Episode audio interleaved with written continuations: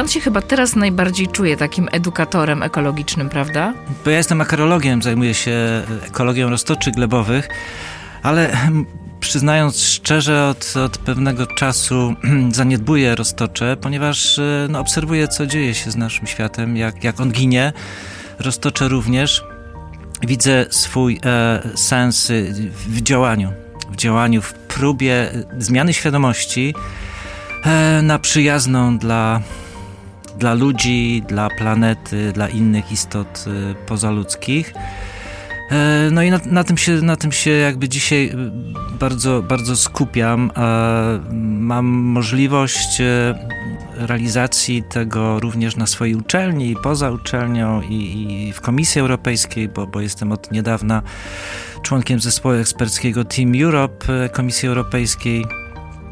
Oceniam granty od strony etycznej, bo wydaje mi się, że zmiana naszego podejścia do, do życia, do wszystkiego jest, jest konieczna, jest niezbędna i dotyczy to w dużym stopniu też środowiska naukowego, które ma ogromną rolę do odegrania, jeżeli chodzi o naprawę tego świata. Uważam, powinniśmy mówić prawdę. Mhm. Powinniśmy mówić tak, jak jest. Oczywiście nie możemy na tym zaprzestać. My musimy też e, dać nadzieję ja też w swoich wystąpieniach, w swoich działaniach, prowadząc warsztaty, staram się to łączyć i dać też nadzieję. Pokazać, e, co musimy zrobić, pokazać pozytywne przykłady i pokazać też, e, jaki ten świat e, mógłby być, powinien być i będzie, mm, jeżeli my zaczniemy realizować no, to, co sobie zaplanowaliśmy, to, co wiemy, że jest dobre dla, dla przyrody uświadomienie sobie, pokazanie mm, takiego przyjaznego świata, w którym e, ludzie e, współpracują, w którym e, troszczą się o inne gatunki, e, w którym, w którym e, nie skupiają swojej e, uwagi na dobrach materialnych, ale na tych potrzebach duchowych, spędzają ze sobą dużo czasu.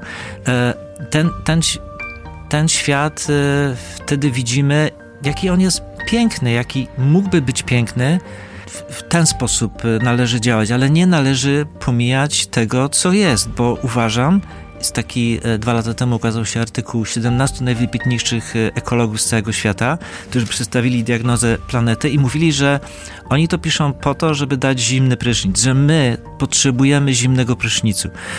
Bo jak e, tego nie przeżyjemy, no to nie zaczniemy działać. Jest nam potrzebny zimny prysznic. Musimy się otrząsnąć unikając trudnych tematów, y, niewiele się zmieni.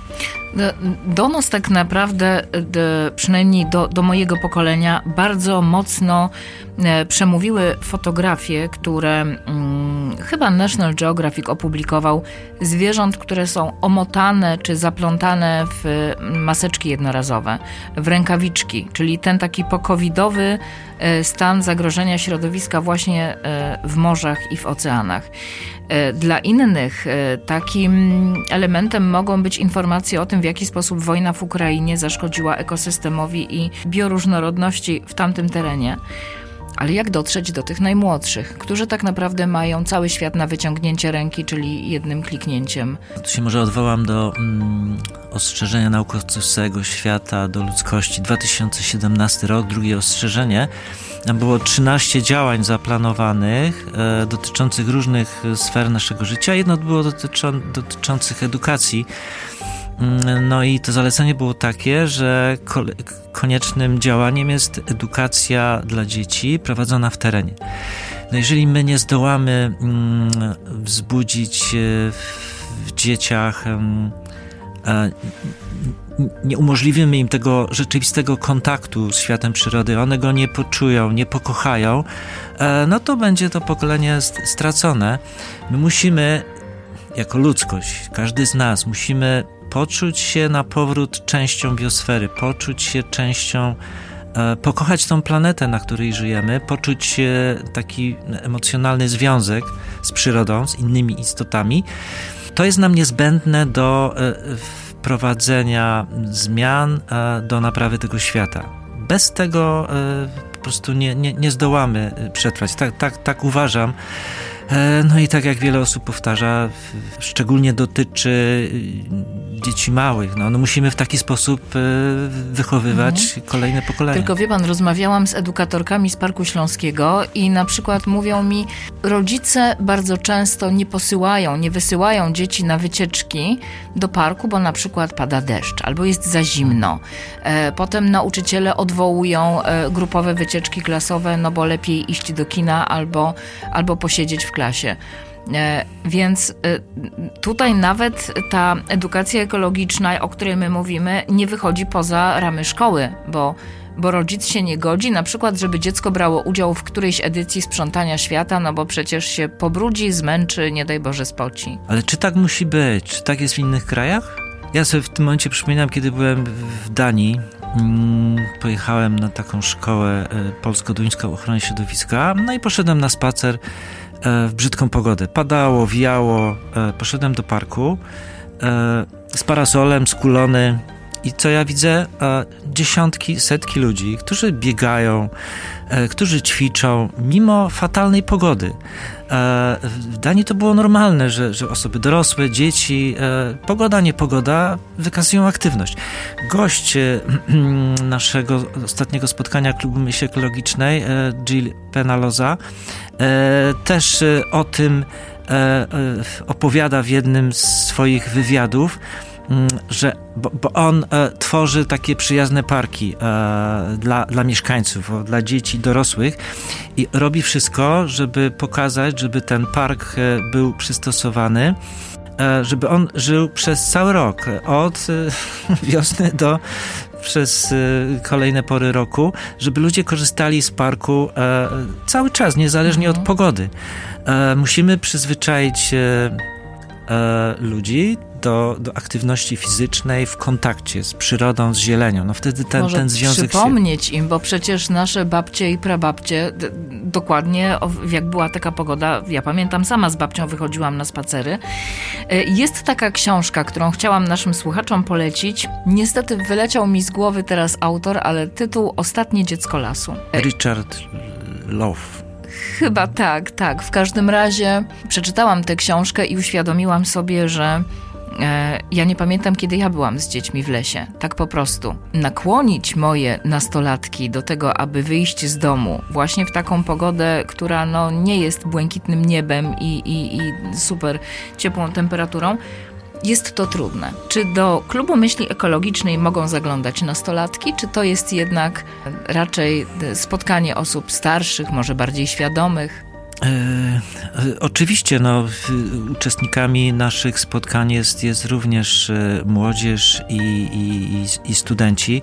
Jak najbardziej, no, przekrój od, od 8 do 80 lat, ale są też tematy jakby bardziej dedykowane osobom młodym. Planujemy w, w drugiej połowie tego roku zaprosić osobę właśnie młodą. Będzie to Dominika Lasota, reprezentantka Młodzieżowego Strajku Klimatycznego.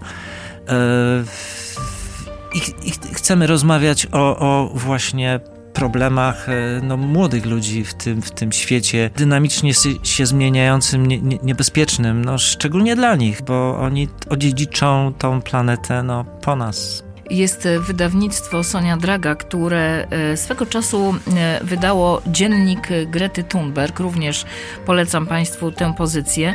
Greta w tej chwili ma już 20 lat. My ją postrzegamy ciągle jako, jako taką zbuntowaną nastolatkę, ale czas biegnie szybko i e, tak samo ta młodzież, która w tej chwili gdzieś aktywnie działa na na polu młodzieżowego strajku klimatycznego, za chwilę zacznie pracę, założy własne rodziny i będzie będzie edukować dalej. W ogóle gdzieś macie Państwo w planie e, na przykład, no nie wiem, za rok, za dwa, żeby Greta odwiedziła Polskę i Katowice?